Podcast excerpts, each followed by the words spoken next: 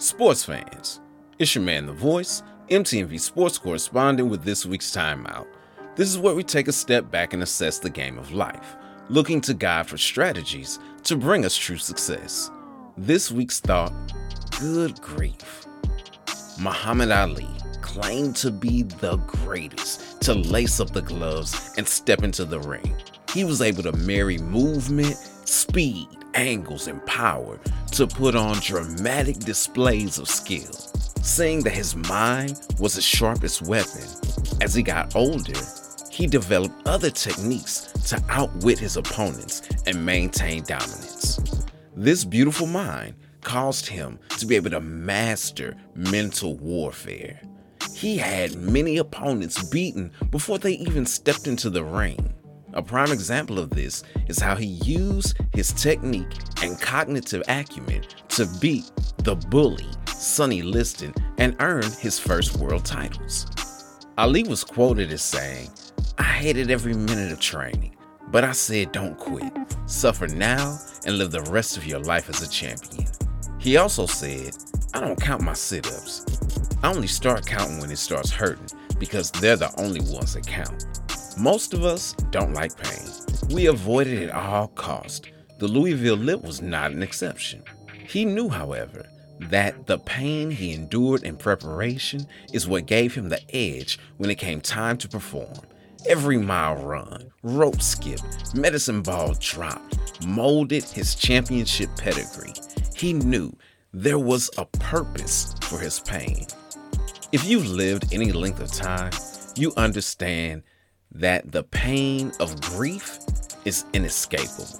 We've all lost relationships, whether that be a BFF who you thought was forever, only to find out that they were a friend for a season.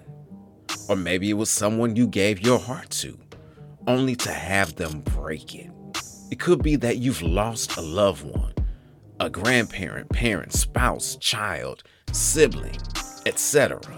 When they went to the grave, they took a part of you with them. Maybe you've lost a job or a pet. We've all experienced some kind of grief. And those things that we experience, that grief, it hurts us.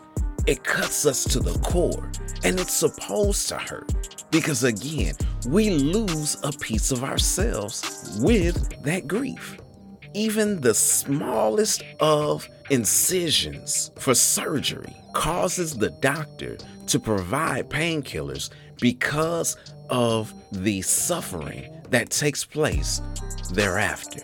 In a letter to the church at Corinth, Paul said some things that shook up their world and brought grief to the new church. In 2 Corinthians chapter 2 verse 7, he said, "For godly grief produces a repentance not to be regretted and leading to salvation, but worldly grief produces death." Grieving over the things of this world will cause us to self-medicate, strike out in anger, and participate in harmful activities. Good godly grief should lead us to repent from our wrong, to be sorry about it, to turn away from sin, and turn to God Yes, grief is painful, agonizing. Sometimes it's all consuming in the moment. Yet, a broken spirit, a crushed and repentant heart, the Lord promises He will not despise. If that grief draws us closer to God, then it's the best pain we could ever endure. So here's the play God works all things together for good to those who love Him and are called by Him. That includes our pain and grief. Love Him and look to Him to bring good out of your grief.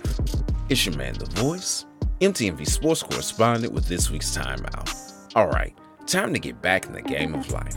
Until next week, ready, break.